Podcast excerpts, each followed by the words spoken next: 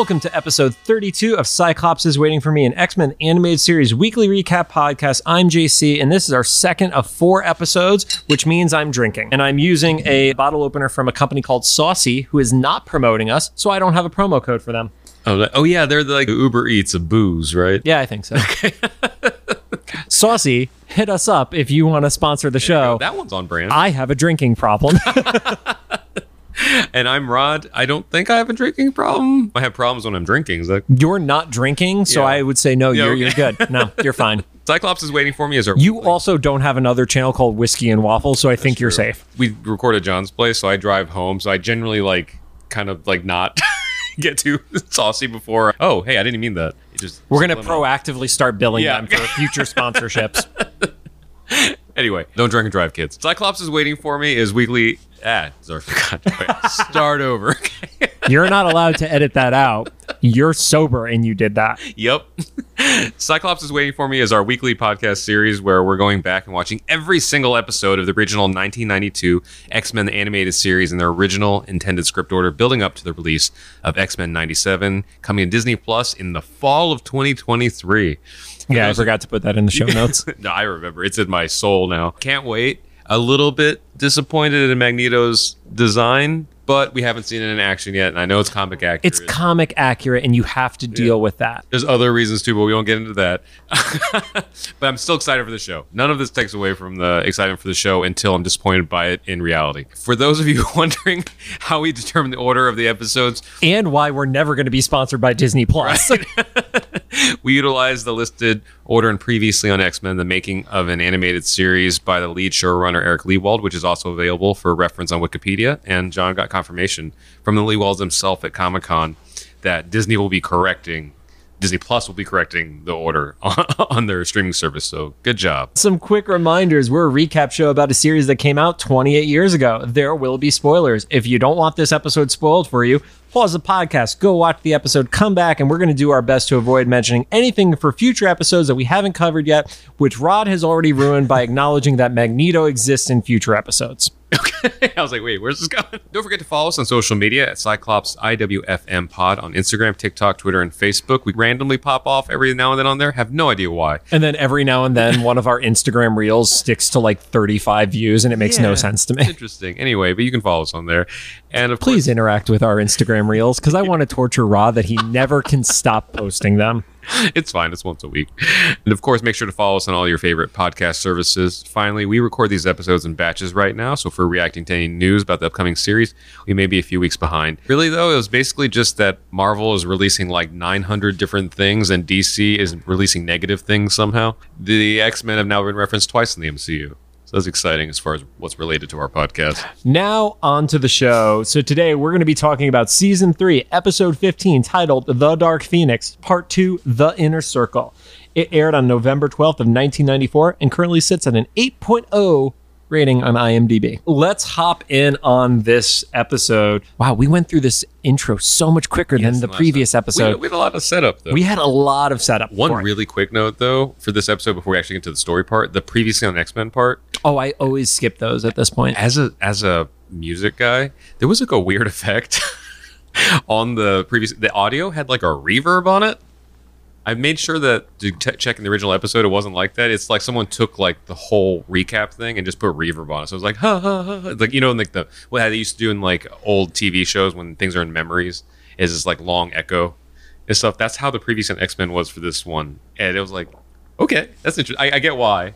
It was just like a really weird thing. I was like, there's something wrong with my TV. So here's how you can tell that Rod and I don't do a great job of communicating before episodes because I am just like looking at him and nodding because all I can think is, why wouldn't you tell this to your co-host so they could see it too? Oh, I mean, it's not that big of a deal. It was just, I just thought it was a funny detail. I like pointing out like little like the nuances of the time, you know, that would probably be like polished nowadays. you know? Yeah, the audio idiosyncrasies is is that what you're you're going Sure, for? yeah, it's little, little production things. Yeah. So episode kicks off at the X Mansion, and Xavier is mentally calling out for Scott. Obviously, field team leader. You want to be mm-hmm. in touch with your team leader. It's not happening. So he begins mentally probing the doors of the Circle Club, or sorry, the halls of the Circle Club. really cool visual. It was great. It was very first person perspective. You you realize they have this like full staff of people that are working for them and like Victorian maids because it wasn't French maids because it wasn't Yeah. like creepy sexy but it was like oh you literally you literally have maids working for you okay Creepy, sexy. It's a whole other genre. i mean But I think I think there might have been a reference to some horror movies or something the way they did it because it was like a fly first person, you know, because it was like kind of it wasn't just like sh- like walking in like a straight point of view. It was like zigzagging around. right it was Yeah. it was like if you tried to imagine what the perspective of the shadow king would have been back in that yes, storm episode exactly. of like floaty and moving as opposed to it being it wasn't from the perspective of a person that was actually walking through the halls there. Yeah, yeah. But the other cool visual is like he starts to get a little too close to the center. And as he does, all of a sudden the doors lock on him, which is a great visual metaphor because it's like, oh no, somebody who is also a, you know, at least expert telepath begins putting up defenses against him. Mm-hmm. So he can't see further. So he realizes, oh, I need to up my game. And he, he actually puts on Cerebro. At that same time, Emma is amplifying her own computer to like build like a psychic barrier essentially, Yeah. but it's tech supported, which honestly I kind of dug it because it was kind of pre cyberpunk. Like, you know, I, I know that cyberpunk is, is obviously super popular now with the game and all the the associated like I literally have a cyberpunk Yeah. comic book on my table right now. But at the time, the combination of like mental and t- telepathic stuff combined with tech wasn't really something you would have really heard about in mainstream pop culture. And that was kind of what I said in the last episode about Liar. How yeah, about how terrifying Emma Frost is in, in this kids show. Is just thinking about it and just the way they visually represented it. That there's a computer, but this woman's telepathy is so powerful that she's able to like combine with a computer, especially in the '90s era. the the era that literally two years prior the entire database of mutants was on a single hard drive Right. that was destroyed with a lightning bolt. and that you know i guess that was kind of like a foreshadowing things to come because you know this was all within 93 and 94 So this this episode itself aired in '94. yeah and then 99 was when the matrix happened and stuff so this was all kind of like growing towards that like you said cyberpunk like combination of God, there was so much that happened in such a short time frame. Right. We're really old. yeah but I, I love that whole idea that not only is emma frost aware of what's happening she has a computer to take care of it but also her own power mental powers can combine with it and it is really strong start to the episode and emma's still fucking terrifying Yeah. Speaking of terrifying, so we are we are within the inner sanctum of the inner circle. Is that that a fair way to, to address So it? The inner part of the inner circle. the inner inner of the circle. and the x-men are all collared and they also have strains on their hands Yeah. and i got a very like genosha vibe off of it which is really it makes a lot of sense but it's also kind of scary because if those are essentially genosha style collars they're owned by a group of mutants like Yes. the inner circle not necessarily pierce because pierce is is cybernetic Mm-hmm. but shaw leland emma they're all mutants Mm-hmm. so like that's that's an extra layer of the weapon that is used against you becomes your own weapon too. I, I I feel like, especially as I get older, and even though this is happening in a cartoon and this is a almost a trope in different movies and TV shows, it's probably also like a little bit of a signaling to us in like the civilian sector that it's not just in entertainment, but probably in real life that people who are against, like you said, this type of weapon or whatever, and are in power, are probably hypocritical enough to be weaponizing the weapon that they are against. It happens like a lot in different shows and, and stuff, you know Yeah. like uh, like for example, I just watched uh, an episode of South Park that there was like an organization that's against time travel. So they own a time machine to make sure it doesn't happen. I mean, that's a great way to prevent time travel. And then it's mutually assured destruction. Yeah, exactly.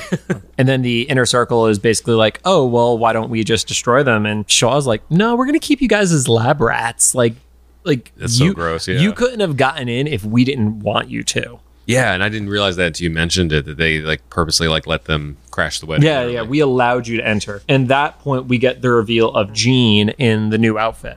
oh yeah. Yeah. What were your thoughts on that one, Rod? Well, now that you, you've mentioned in the last episode that that was part of like her, it's supposed to be like her ancestors, like embodiment or whatever and stuff, it makes more sense. At You mean aside from the fact that she was wearing just like dominatrix gear? yeah. Even outside of that, it was it, this was kind of like the signal, especially because her face literally changed.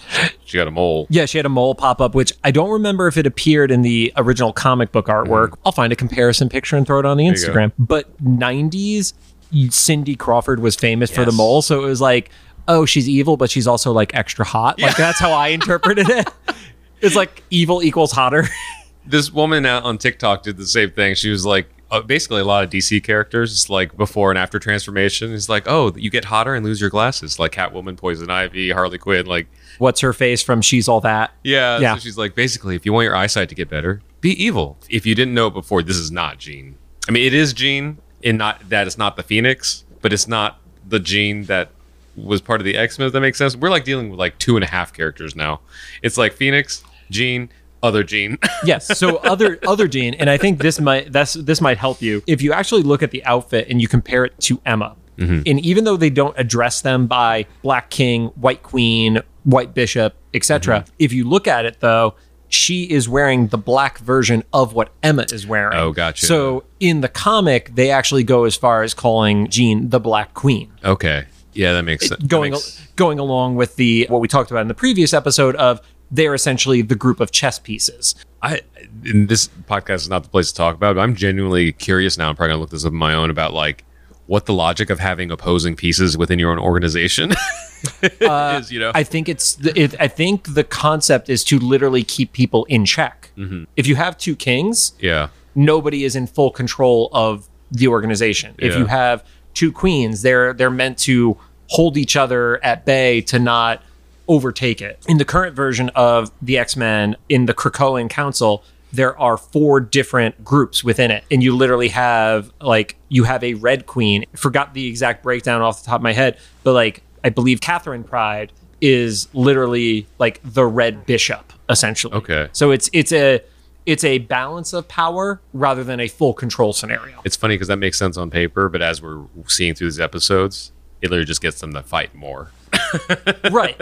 And I, I do think in, in this one though, like that actually may have been a device that they chose not to take because they didn't have to. Yeah. As if you if you just call her Emma and you don't call her the White Queen, Yes, then by having Jean move into this this Black Queen territory, but she's the only one you've addressed as queen, you actually prevent that that check from taking place. yeah, yeah. Yeah. But all in all, yep, we see Jean is now under this, you know, brainwashed side. And then we cut to Wolverine in the sewer. So, Well, more specifically, it's Please. the it's the thugs like looking through the hole in the floor. right, They're you like see, they're, they're like see them they're like down. there's no way that he'd survive this. Or like you have witnessed all these people like in this building do all these things. Like why is that even a thought in your head that someone couldn't survive like being in the sewer? like of all the things you've seen. So, as these guys are like debating, like, oh, it's going to stink down there. We better go down there and take care of it. The shot pans down. Mm-hmm. And when it does that, you actually get one of the most comic accurate shots of the entire series. And that will definitely go on the Instagram. It is one of the opening pages from one of the the issues of Wolverine in the sewer. And I think off the top of my head, I could be wrong. It's one of the I'm the best at what I do quotes for Logan. Like they don't use that in the show. Yeah, yeah. In the comics, it's such an iconic part of him is like I'm the best at what I do. And essentially what I do isn't very nice. So that is that great shot. And it totally brought me back to when I remember reading the the trade for this story years ago. That's so cool. So the two circle guards end up making their way down into the sewer. Wolverine takes them down pretty much no problem. Mm. And then he comes face to face with one of the other guards. And did you get the reference of what was going on there, Rod? Not specifically. I just caught a vibe of it was like a Tony Soprano kind of moment where he's just like freaking them out, you know. So it's essentially a paraphrase of Dirty Harry. Oh, that makes so much sense. So because Yeah. it ends with, "Do you feel lucky?" With Dirty Harry, the end was, "Do you feel lucky, punk?" Gotcha. Yeah. So it's a total psych out moment, and then he he drops the dude, obviously. but yeah, it was it was definitely like an homage to that Dirty Harry speech of I'm going to walk towards you as you have a gun drawn on me, Mm-hmm. and are you that confident you can kill me in that one shot before I get to you? Because Yeah. if I get to you, you're done. Yeah. So Also, you thought you drowned me. Like, yeah. I think that one was like the clueless guard. I don't think that that dude had any idea what was going on. Yeah. Oh, that makes sense yeah, that's that's true. jump back up to the Circle Club, and there's a little bit of a kind of conflict that you were talking about begins emerging, where they are kind of questioning what Emma's feelings about everything were because she was the lone woman in the group. Previously, you know, they had essentially accused Jason of if he was trying to bring on Dazzler to be one of their members, or was it to like, you know, for himself kind of thing. And it's like, well, are you are you jealous? Yeah, I I got the sense that Shaw was kind of flirting with Jean a little bit too. Yes, yeah. That, sorry, that I did leave out that part. There's definitely a little bit of like feeling out this person because I think they all realize like this is a weird psyche scenario. This is not a healthy mind we're having a conversation with right now. Yeah, So they basically say, well, like, are you jealous of Shaw because he's the guy in charge? Which was also like that mid 90s misogyny kind of thing. But also, like, are you jealous of Jean because she's been here for about 45 minutes and she's basically becoming the top dog? yeah. Because like you said, they didn't address the chess thing in the show, so for all we know, she's just replacing Emma. Yeah. And if there's only one single person being referred to as queen, then Yeah. Emma, you're SOL here. And Weingard, you know, in part of this whole argument is like, you know, Shaw, I can control you too. Like he's trying to remind. I get. Yeah, I Even mean that's not- kind of that was kind of his response to I think Shaw trying to well Shaw if Shaw's the king and Jean's the queen, Mm-hmm. it's like maybe you don't want to come on to my girl. So even though they didn't mention the chess thing, you're seeing like all the stuff play out where they're all just kind of like shuffling around the board, who's in power at the moment. Yeah, I mean what what's the the dumb joke online? It's like fourth dimension chess or something. Yeah, yeah, 4D chess. Ah, God, I hate that phrase so And much. this is I love that I say stuff on the show that I immediately regret saying. that will clip out for Instagram. Yes. Every week, it is a fucking adventure of figuring out what the Instagram clip is. Because I, I, like I said in the past, I literally look up the episode, I look up an image from the episode, and then I find what the clip is. Yeah. I, I don't, I don't ever care if they match up. There's something that wasn't story related, but I noticed as a detail in, the, Sure. in this part is, and maybe they saw them before, but I just noticed it here. Even though they're not called the Hellfire Club here because of children standards reasons or whatever for Yep. TV. Yep. Uh, don't still- ha- don't have kids say hell. Yeah, they have pitchfork brooches and pins on their stuff so far. So there's still like the remnants of the Hellfire stuff. Right. Very Hell's Kitchen. Yeah, yeah. That's you know, Gordon Ramsay was a set director. Hell's Kitchen Fire Club. But speaking of that 4D chess, which Yeah. now I'm going to just punch myself every time I say it, they actually turn it back on Jason. There are two ways of saying it. Even in the show, they say it differently. Yeah. It's Wingard and Weingard. I just end up going towards the latter. But they actually question, like, oh, this love that this woman has for you, is it real or is it an illusion? I mean, they're all pretty smart individuals. That's just a dig at that point, right? Yeah. Because there's like, there's no way you have convinced this person that they actually love you in 24 hours time. Right. Not even at that point. to that point, Emma says, you know, we can't deceive the Phoenix forever. Like, you know, we feel like we won at the moment, but th- reminder, this woman flew into the sun. Yeah, and, and this is kind of where Wingard's now I say Wingard Jesus, his arrogance kind of pops out because he gave her dark emotions. I think one Yeah. important aspect of we talked about who was what position, you know, who was the bishop, who was the Yeah. kings, etc. Jason at the time was not technically a full member of the Hellfire Club's inner circle in the comics. He was essentially jockeying to get one of the positions. And he was Gotcha. looking for a spot as I think the he was only going to be like a rook or something at that Mm-hmm. point. He's not just entering the circle; he's going for a top dog spot right now.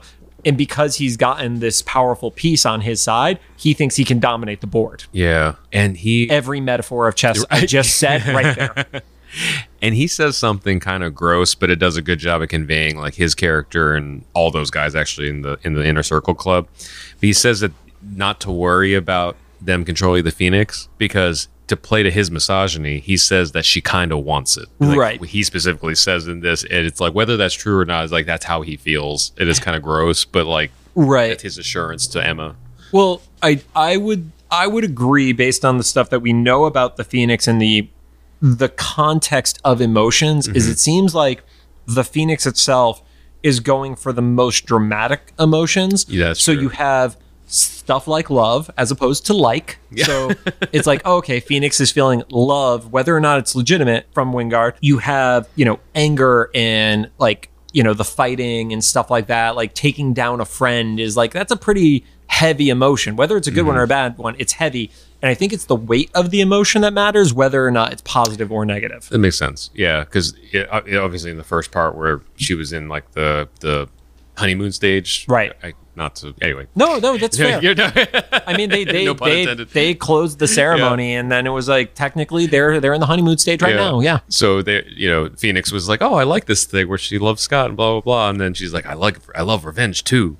Like, yeah. I like making out with somebody in out of spite rather than love. yeah, we cut to another part of the Circle Club mansion, and you have this dude who I, the way he was drawn, I thought that had to be a reference to somebody. thought the I, same I could thing. not find I anything. think there has to be somebody like in the crew or somebody they were. yeah, so right? essentially, there is one of the. He's definitely like a waiter or like a maitre d type character. He's not one of the guards, and he's wearing like you know the the really douchey wig and and mm-hmm. but he's very got like nerdy glasses on. yeah, he has very nerdy glasses. Yeah, So, so that's kind of out of character because everybody else goes out of the way to be like period accurate, and he's wearing clearly like a, a modern to that time, you know, like maybe he needed nerdy glasses. right. maybe the Benjamin Franklin style glasses wouldn't work for him. yeah, But he is excited because at this dumbwaiter, he's expecting this bottle of wine to be there for him, and Wolverine pops out, which is the opposite of getting the bottle of wine that you're hoping Yeah. for. Well, he got the bottle of wine as well. He did get the bottle of wine. And then the only thing in the entire Dark Phoenix saga that is out of character for Wolverine is the fact that he drops the bottle of wine instead of drinking it. Yeah, but he did say it was a lousy year. He did say it was a lousy Yeah. year. I wonder if it actually was. Right.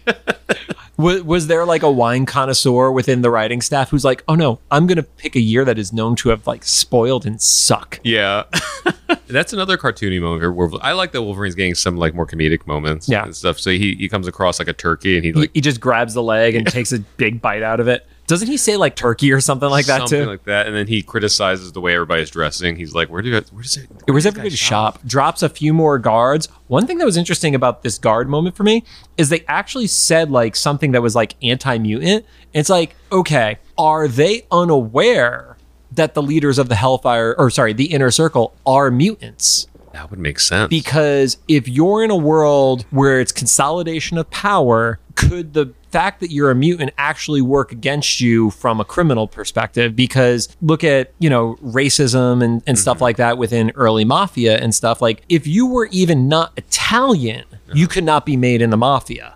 So if you have something that is even more dramatic of human versus mutant, maybe this was like how they rose to power and why I don't want to call it the freaks of it, but if the inner circle is a larger worldwide community, similar to the way it was with the real life Hellfire Club, is the New York group just a consolidation of powered beings and they got their power through their mutant abilities or their cybernetics, but the rest of the inner circle circle club from the other regions don't actually know that they're mutants or half robots. that would make sense actually because well, there's I'm I just went on a fucking tangent to get there. I mean, it's valid though because like it. I'm going to be butchering this quote or sentiment, but you'll know what I mean. Is basically that the only thing like more powerful and more dangerous than a lot of power is the power that the other side doesn't know you have. You know, so it's even if it's just the inner circle that has the powers, Right. You know, and if just nobody else there, and even the New York chapter doesn't know, and they just kind of like work in the sh- more in the shadow, like the shadow of the shadows or whatever, you know, because Right. if the circle club's already in the shadows, and the inner circle's like, well, Emma Frost has a leg up if no one knows that she has telepathy. Right. She just uses it. well, to to that point though, like the people that are in the circle club, mm-hmm. but not within the inner circle. Because you like even in the previous episode, there was a comment of like you made a pledge. Yeah. Like so there is a level of secrecy and trust that is only within this group of of of Yeah. the inner circle. So are there just like rich politicians that these are where the politicians are going and they're taking the bribes? Let's let's go down Yeah. that route. Emma could be just manipulating people of like, oh yeah, see, we just put two million dollars in your bank account. And they don't know that $2 million was not actually put into their bank account. So there are ways of manipulating without them seeing the power. And I mean, that's also kind of your, your ultimate trump card is you have an incredibly powerful telepath. So if somebody accidentally sees the mutant, maybe they don't realize they saw the mutant. yeah. And they have the, you know, wind guard, wine guard. Like, Yeah. it's like you're in pirate times. But that's just on like weekends. right. Pay extra for that. Right. Extra dues. jumping back into that that main inner circle circle room you have everybody around the table and they give a toast to the new queen mm-hmm. and Cyclops. So I love this scene because what's happening to them in the real world is kind of innocuous. They're literally just sitting down for dinner and toast. with people with power Yeah. inhibitor collars right next yeah, to them. with next to them. Yeah. But as far as the real world goes, pretty uneventful. yeah. But what we see here is we see Cyclops starting to talk to Jean like telepathically, Mm-hmm. and Emma senses it and then goes in to combat Scott in Jean's mind, and also Win- Wingard is there too, and so this battle starts. But the dinner is just continuing. To be clear, Emma doesn't go into the mind. Scott and Yes, Wingard Wingard, go go in. in. Yeah. Yeah. but Emma senses it, and like I, it, it implies that she sets up, she facilitates the battle somehow. Like, or she's just aware of it. I mean, it could get either way. interpreted different ways. Yeah, so they're they're in Jean's mind, Cyclops specifically, and then Wingard pops up and he pulls off the glove and gives the classic like slap across the face of Yeah. like I'm challenging you to a duel. And then, you know, they they basically go into like old timey pirate outfits and such and Scott can open his eyes because Yeah. in this not real world, his mutant powers don't mean anything. and I, I think this is kind of a testament to Wingard's like pettiness and stuff. Maybe somebody who knows history accurate stuff could point this out or not, but it seemed to me that he purposely put Scott into like like a lower class old timey garb. yes, I, I would agree with that. It was definitely drawn to be like more of like a commoner or a sailor. Yeah. Whereas even just from a color perspective, Wingard was in like royal colors. Like there was like a blue and a purple and stuff like that. And it was just like tan on Scott. But speaking of petty, as they're they're having this like sword fight and there's the duel, Wingard actually makes an X across Scott's chest with his Yeah. sword too. he called him like the, you're the X X Man or something. Puns, you love puns. one thing because it is within a like a mindscape astral plane whatever you want to call it the world starts manipulating around scott too mm-hmm. and he accuses wingard of using it basically being like well it's easy when you can cheat and wingard's response is i'm not doing this Jean's helping Helping, yeah. Then Jean actually shows up in in the mind battlefield thing. well cyclops starts to get the upper hand and then hmm. wingard just disappears as soon as that starts to happen and that's when so we've we've addressed a little bit about Wingard, Weingard. yeah Jean says Jason Weingard, and that's where I made a note. It's Like i think that's oh. why i kept saying it because of Jean saying it i'm gonna go with Jean So uh, I've been saying Weingard because at that point I was like, is that how you're saying it? So like, but before this, we've only Wingard. heard yeah him being referred to as Wingard. So I guess a little bit of apology there if you got confused, but sure you figured it out. I feel the need to apologize to anybody that that is their real last name, right. and that's all. Cyclops can't believe that it's it's Jean and she's doing this and attacking him and stuff. And Jean says, I think you have the exact quote, but that she's something to the effect of she's freed from sympathy and morality. And she's been given access to quote the dark joy of dis- devastation or destruction. Destruction. Yeah. My notes look like a four-year-old wrote them. And at that point, Wingard comes back. Wingard. Um, n- now there's Right. just- Mastermind comes back. It implies that he stabbed Cyclops. You don't see it again. Standards Yeah. and practices. You can't literally show somebody being stabbed in a in a cartoon. But it cuts back to the real world, and in the real world, you see Cyclops drop, and everybody's worried that he's dead. But in fact, he's essentially like passed out. He hasn't Yeah. actually been killed. and everybody's surprised not only because they thought he died, but once again, you know, to them, It's just dinner. yeah, they were just watching some rich folk have dinner, and they and they kind of point that out because you just see the, over the shoulder of Emma, like Emma's shoulder, Yeah. while they're at dinner. It's like, oh, none of them are moving. Everybody's just like Right. having this battle, and for all we know, we don't know how time works either. yeah, it could have all happened in a split second. Yeah, like in an instant. I, I love that scene because it's like, oh wow, all that shit just happened. Like, Speaking of which, this is a huge tangent. Currently in the Marauders book, which uh-huh. is Kitty Pryde's team, Okay. one of the new mutants that got added to the team in this volume of the book has the ability to essentially bring everybody into a mindscape and could slow down the transference of time. So if everybody got blasted out into space and they need to like figure out a plan of like how do we fix this in less than a second, like hours happen within the mindscape. I just that just made That's me think of that. I don't remember the name of this character, it's but like it's it's, it- like timeout in sports. it's essentially it, it actually it is time out and saved by the bell. Oh yeah, yeah, it was Zack Morris. Yeah, except he, except he can pull other people into timeout with him. Yeah. So Cyclops, we like we said, passes out in real life. Wingard. Somebody asks, like, "Oh, is Oh. he dead?" Emma Emma checks and is basically like, "Well, no, he's not dead because Jean is still psychically connected to him. Mm-hmm. So the trauma of the death in the mindscape wasn't enough to kill the body in the real world." Yeah, but Wingard thought it was because he says, "Well, the the body can't live without the mind." Yes. So I this dude is just not winning anything. He's, just He's- getting shot down by everybody. He's such an arrogant prick, and I don't ever want to see him win. so But Shaw challenges. Phoenix to go ahead and destroy Scott. It's almost kind of like a uh, for the circle, it's like a rite of initiation, like prove kinda- yourself kind of thing. Almost like when you're getting into like a frat or something, or a This is club a or something. yes. Instead of doing like keggers, this is the way for the inner circle to to do their rush. Yeah, there you go. It's the inner circle rush. So it looks like Jean is actually going to make the move for it. Wolverine jumps in, and then did you get the other reference that happens in this episode from Wolverine? No. Here's Johnny. Oh, why, why did I not get that? It's it's essentially a here's Because I can moment. hear it now. Yeah. Unfortunately for Wolverine, he gets zapped. Yeah. By Jean. Yes. yep. Yep. At that point, Wyngarde basically like, look, look how much power I have. Like they can't stop us. And he essentially pulls a power play on Shaw of like, she's more powerful than the entire inner circle combined, and I control her. And that again goes to your like mm-hmm. Super douchebaggery of him. Yeah. And the first person to side with Wyngarde is Leland, and he's basically like, I'm sick of your bullying. Go fuck yourself. Pierce, don't really know why. Maybe he's just mad he had to pay for the crystal that got broken in the last episode, but he sides with him too. And then Shaw turns to Emma, and Emma gives like the best bitch response ever. Like, you know what? You made your bed. You wanted a new queen. Now you have her.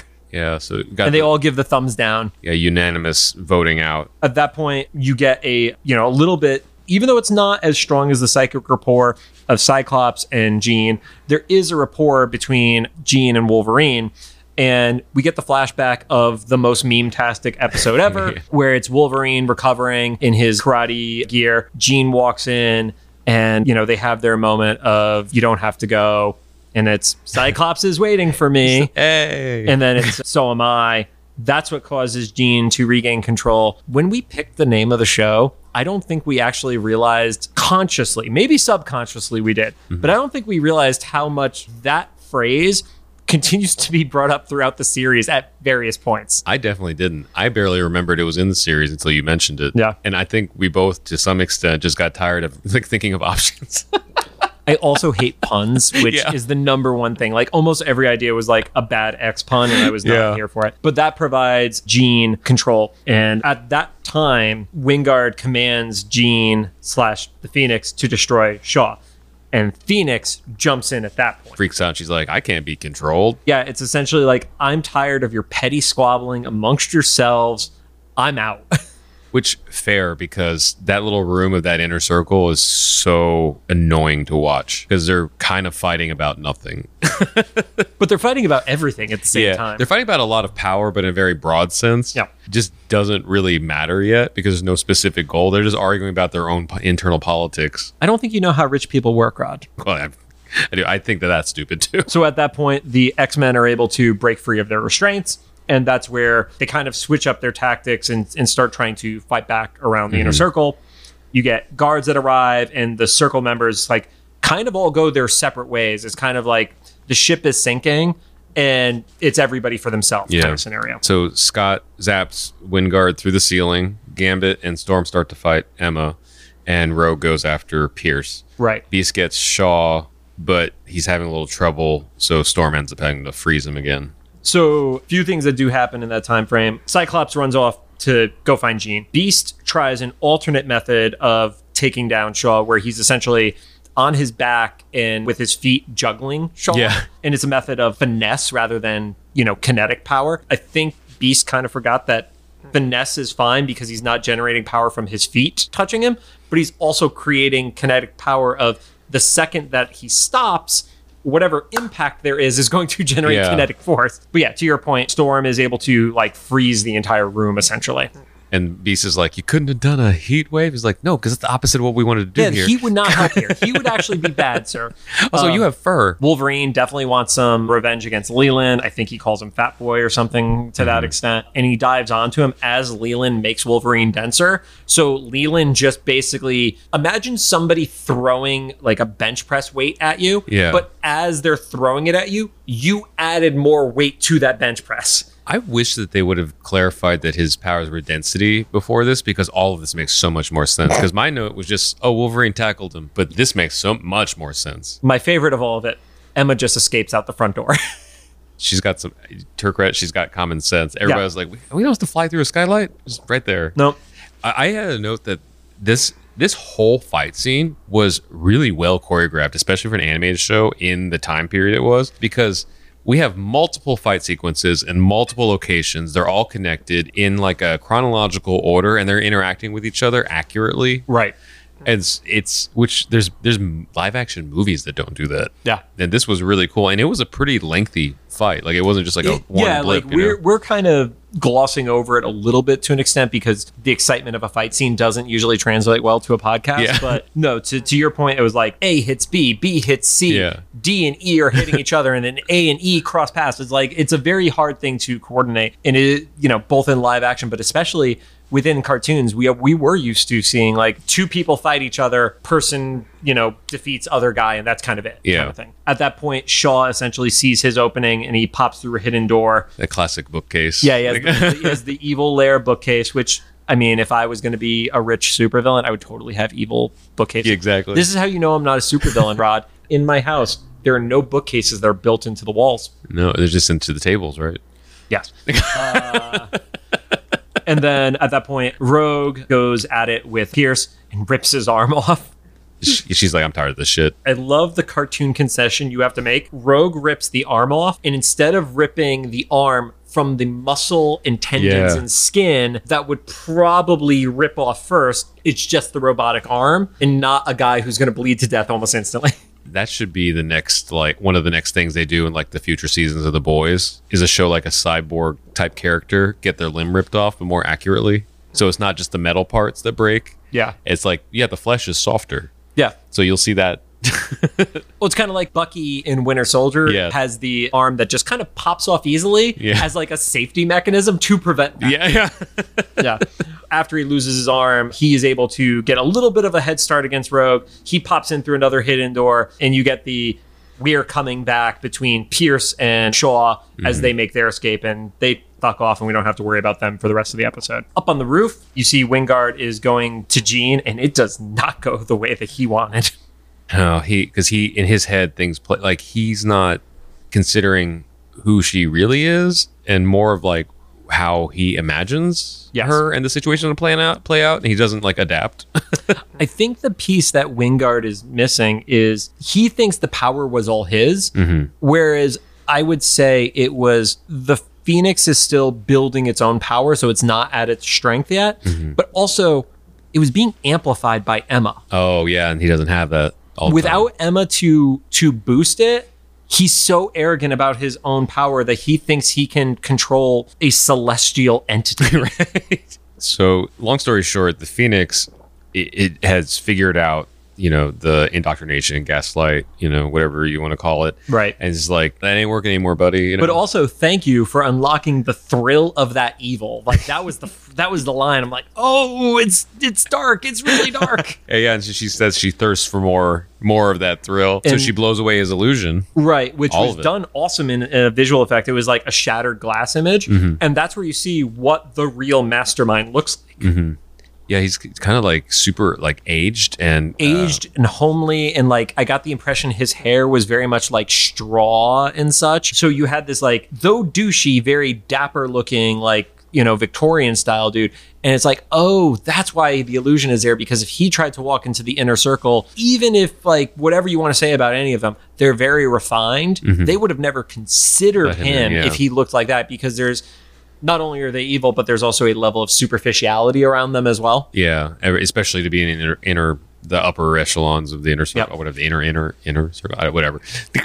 There's only the one inner circle, Yeah. Rod. It's the circle club with the inner circle. The room is confusing. We don't know what the room is called. anyway, he's ugly now. Yeah. So, Um, but then, you know, as as like the extra like fu to him, the Phoenix is like, well, no. Now you get to see me for what I truly am, and you go into this like psychedelic like Yeah. experience of him being pulled out of reality, and he's kind of like floating in space. What that was supposed to embody from a visual perspective was this is what it feels like to be a god And but like and it, and it- it's the whole concept of to be a god, you have to have the mental capacity for it, and if you don't, it's going to break your psyche. Which is why when it finally zooms out, he's like drooling. he's breaking. Yeah, Yeah. it, it kind of reminded me of in Indiana Jones when you like look into the the uh, Ark of the Covenant, you know, and you're just like melting or whatever. Right. But yeah, I love that. And right about then, Scott finds them and he's trying to intervene as well. I think he thinks he has a case with Jean. and still thinks that that Jean has some semblance of control. And essentially, the Phoenix is like, nope, not not immortal anymore. I'm the Dark Phoenix, and that's the first time I believe we hear the phrase Dark Phoenix. So it's it's like the Phoenix itself has gone through a transformation because it realizes it loves to what it alluded to earlier of the dark impulses. Yeah. And then it has that great, like, almost apocalypse line where it's like fire made flesh. And I'm like, yeah, that's pretty awesome. dope. Yep. It's pretty. And then I love the whole Scott's like, no. As like the giant screech is happening from the bird. Yeah. And then the to be continued. I know you say this all the time, that being straightforward episode, but like it was really solid. It was great. Good stopping point.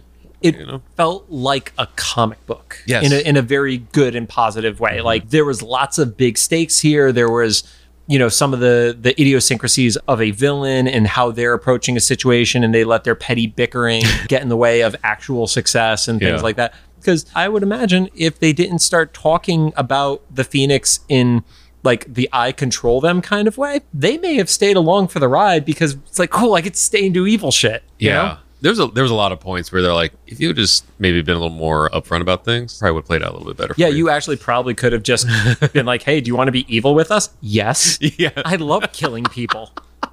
So I don't know. Great, great episode. And second, to be continued in a row that didn't have PowerPoint effects. No. No, there were no PowerPoint effects. On that note, thank you guys for joining us. If you have any thoughts, make sure to drop them into the comments in either YouTube, the official Instagram post. And if you like what you heard, we would appreciate a rating on the podcast app of your choosing. Apple Podcasts would be dope. I just actually heard about one of our friends. They do a podcast called Red Web, and they've hit 100 episodes. And they just got on the new and noteworthy page on Apple, showcasing that if you do get a groundswell of people who who give you comments and love, it can help. I don't think we're ever going to get there, but it's a good goal. Never know. On that note, I don't really have a good outro, so thanks. Bye.